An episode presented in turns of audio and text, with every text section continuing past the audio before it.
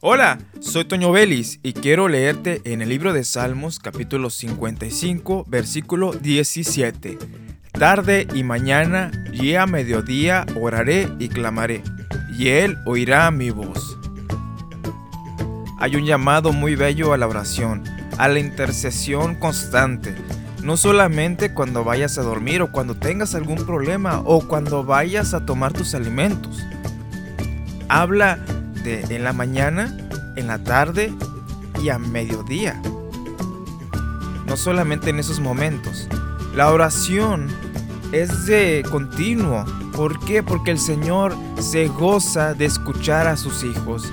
A Él le gusta que acudamos a Él en oración, no solamente para pedirle, sino para adorarle, para hacer una ofrenda de oración que suba a Él como olor fragante, no solo en las alabanzas que damos, sino en las pláticas que tenemos con Él en intimidad.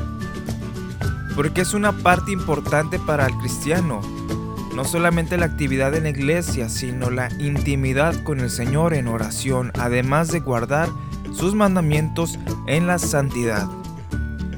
Atiende este llamado, platica con el Señor, toma ese hábito y no por costumbre, sino por amor a Él. Soy Toño Vélez y te invito a que continúes escuchando la programación de esta estación de radio.